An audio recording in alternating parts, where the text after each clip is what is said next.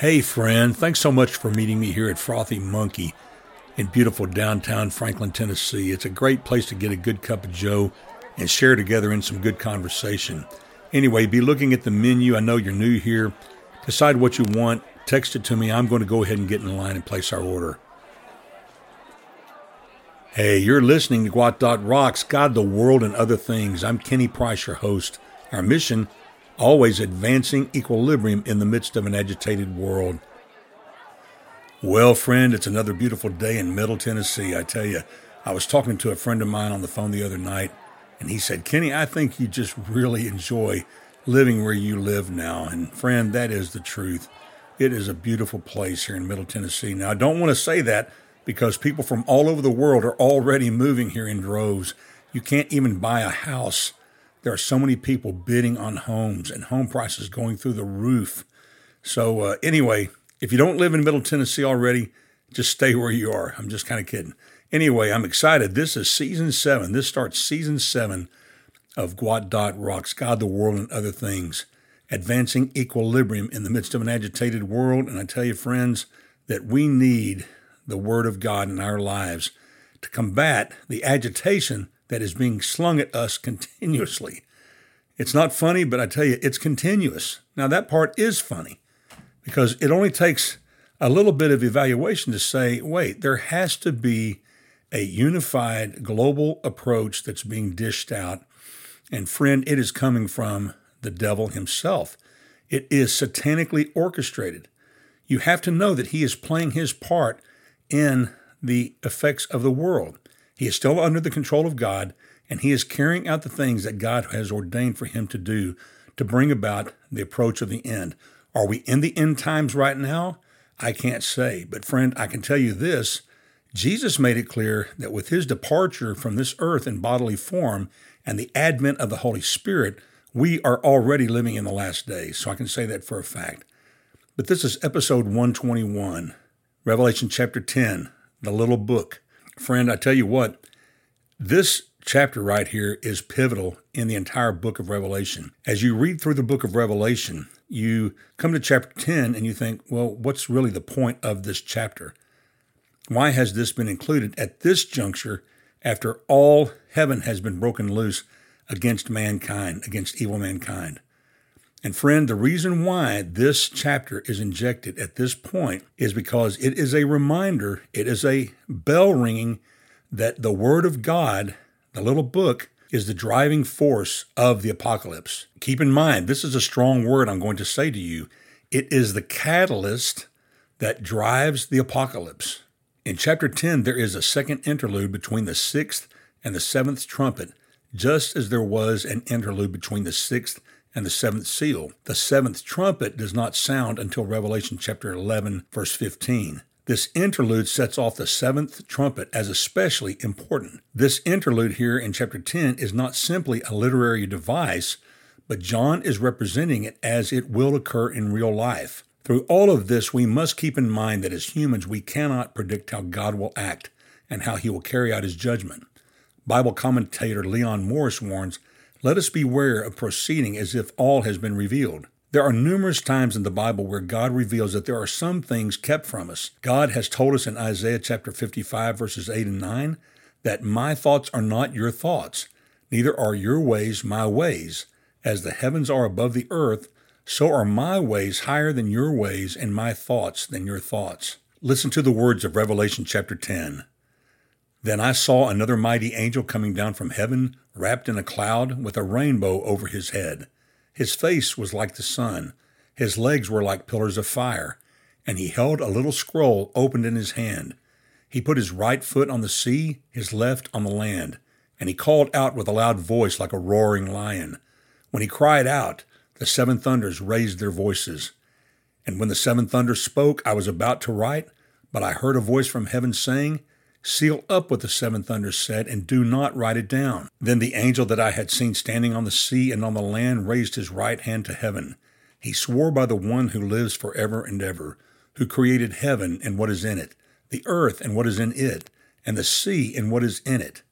There will no longer be a delay, but in the days when the seventh angel will blow his trumpet, then the mystery of God will be completed, as he announced to his servants the prophets. Then the voice that I heard from heaven spoke to me again and said, Go, take the scroll that lies open in the hand of the angel who is standing on the sea and on the land. So I went to the angel and asked him to give me the little scroll. He said to me, Take and eat it. It will be bitter in your stomach, but it will be as sweet as honey in your mouth. Then I took the little scroll from the angel's hand and ate it. It was as sweet as honey in my mouth, but when I ate it, my stomach became bitter. And they said to me, You must prophesy again about many peoples, nations, languages, and kings. Friend, in verse 1, the mighty angel appears coming down from heaven. Angels are the messengers of God. They exist in the divine realm in the presence of God, going back and forth from the throne of God, both communicating things they hear from God to humans and transporting things to God. Remember, this book was delivered to John by an angel. The angel here in chapter 10 is not one of the seven angels previously mentioned or one of the four, but another strong angel like the one seen in chapter 5, verse 2, also in chapter 14, verses 6 and 15, or in chapter 18, verse 21. Everything about this angel says a reflection of the divine presence of God presented to man the face that shines like the sun, legs that were like pillars of fire, his gargantuan size, a loud voice like a roaring lion. And the angel we hear and see the faithfulness, power, authority, and judgment of Almighty God as the source of the angel's message. In verse 2, the message he was delivering to John was a little scroll that was open in his hand, and his stance was repeated three times in the chapter in verses 2, 5, and 8, which may represent the total conquest of land and sea.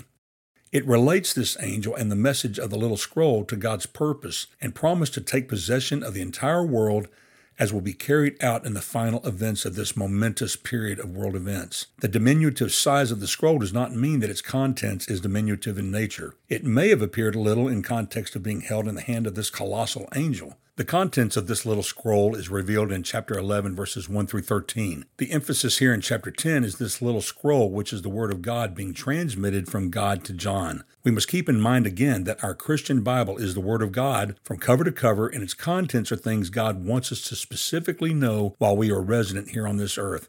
But its contents are only a revealed portion of the Word of God and not all of the words of God. A second reminder as we study the Bible, we must keep in mind that it is our responsibility to read it and know what it says through frequent access and purposeful memorization. But it is the Holy Spirit of God who leads us into all truth. John 16, 13 reminds us of that. In verse 3 here, we now hear the angel's voice, which is massive, and the response by the seven thunders. We don't know what the seven thunders are, and John in verse 4 was about to write down what the thunders said, but the angel stopped him. Friend, it is astounding to me how humans can watch Hollywood movies portray the supernatural, extraterrestrial, the Matrix, alternative universe type concepts and see it as myth and make believe. Yet God's Word clearly shows and tells us that there is so much beyond our physical earth going on that is extraterrestrial, otherworldly, and things like the seven thunders of which we have no understanding. This you can count on. What God has revealed to us about Himself, His Word, and His plan there are seven things he reveals here in chapter 10 that you can take to the bank. In verses 5 through 7, the angel solemnly proclaims the imminence of the fulfillment in what he calls the mystery of God. This stands for the whole purpose of God and conveys to John's readers that there is an answer to the complexities of human history. The mystery of God will be finished. Prophecy will be fulfilled. The angel solemnly swears with an oath in God we are reminded that the validity of God's Word is based upon the two key fundamental aspects of God the fact that He exists and the aspect of God as the infinite, eternal creator of all things who fulfills this plan. The last days, no less than the first days of creation, are in His hands. But here's seven things God reveals about His eternal Word. Number one, that it's supreme. You see it in verse 1, 2, and 11. It's supremely significant, it's ultimate, its utmost in degree. Notice the appearance of the angel, his colossal stature, his position on both land and sea, the fire, the halo, supreme, significant. We see in Matthew chapter 24, 5, Mark 13, 31, and Luke 21, 33, all of them say, Heaven and earth will pass away, but my words will never pass away. Friend, when God repeats something, that means it's super important. Psalm 138 2 says, You have exalted above all things your name and your word. So the word of God is supreme. The eternal word of God is supreme. Number two, it's dominant. In verse 2, it talks about the sea and the land. It's all conquering. 2 Timothy 2 9 says God's word is not chained. Number three, the eternal word of God is transcendent. We see this in verse 4 and 10. It transcends man's knowledge, surpassing beyond the limits of man's knowledge. It's superior to man's knowledge. In verse 4, the two commands seal up at once and do not write. In verse 10, we see the paradox of it being both sweet and bitter. It's transcendent, it's beyond anything that we know in and of ourselves. The fourth thing, that it's valid. In verse 6, it's eternally valid. Because God is the eternal, self existent creator of all things, we can trust His Word. God is consistent. His Word is an extension of His personality. In 1 Peter chapter 1, verse 25, it reminds us the word of the Lord will last forever. It endures. The fifth thing, God's word is faithful. There in verse 7, that the prophecies will come to pass. It is prophetically faithful. Psalm 119, verse 42 says, I trust in your word. The angel's oath proclaims the ultimate fulfillment of ancient promises. The gospel will have its perfect work. Number six, it's accessible. In verse 8, you see that the scroll is open. It can be read. That means to be eaten, to be digested. It's sweet and it's sour. Proverbs 123 says, If you had responded to my rebuke, I would have poured out my heart to you and made my thoughts known to you. God's eternal word is accessible to all men if they will only take and eat it. The seventh thing, it is taken, not caught, there in verses 8 and 9. It must be taken personally, received. God said, Take it. John said, Give it to me, but God said, Take it.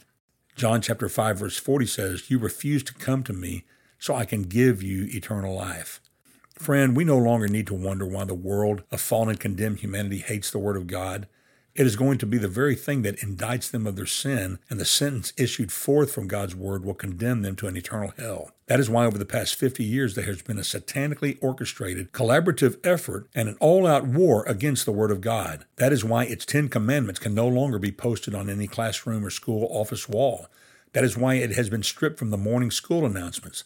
That is why it has been removed from the courthouse, and God forbid that you just might be a Clarence Thomas under scrutiny for the nomination to the Supreme Court of the United States of America for believing in natural law, a higher or unwritten law, superseding human or written law. In other words, folks, the Bible, especially as quoted in an article I will post to the show notes, the specter of unknown laws of certain origin, nullifying laws enacted by the democratically elected legislatures, giving natural law a negative un American tint.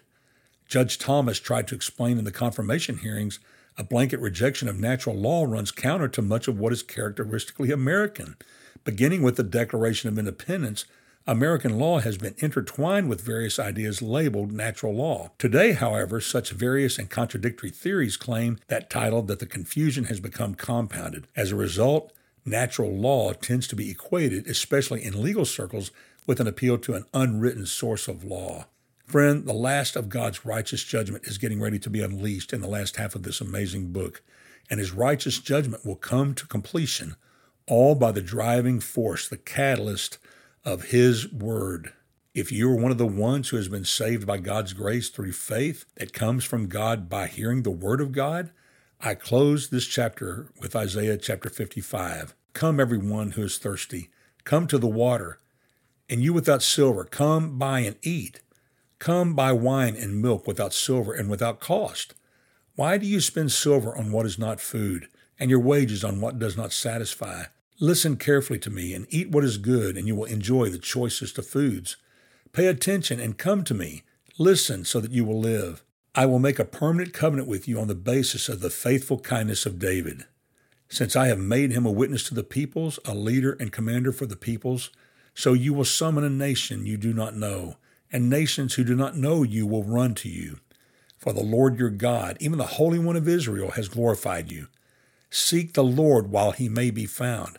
Call to him while he is near. Let the wicked one abandon his way and the sinful one his thoughts. Let him return to the Lord, so he may have compassion on him, and to our God, for he will freely forgive. For my thoughts are not your thoughts, and your ways are not my ways. This is the Lord's declaration. For as heaven is higher than earth, so my ways are higher than your ways, and my thoughts than your thoughts.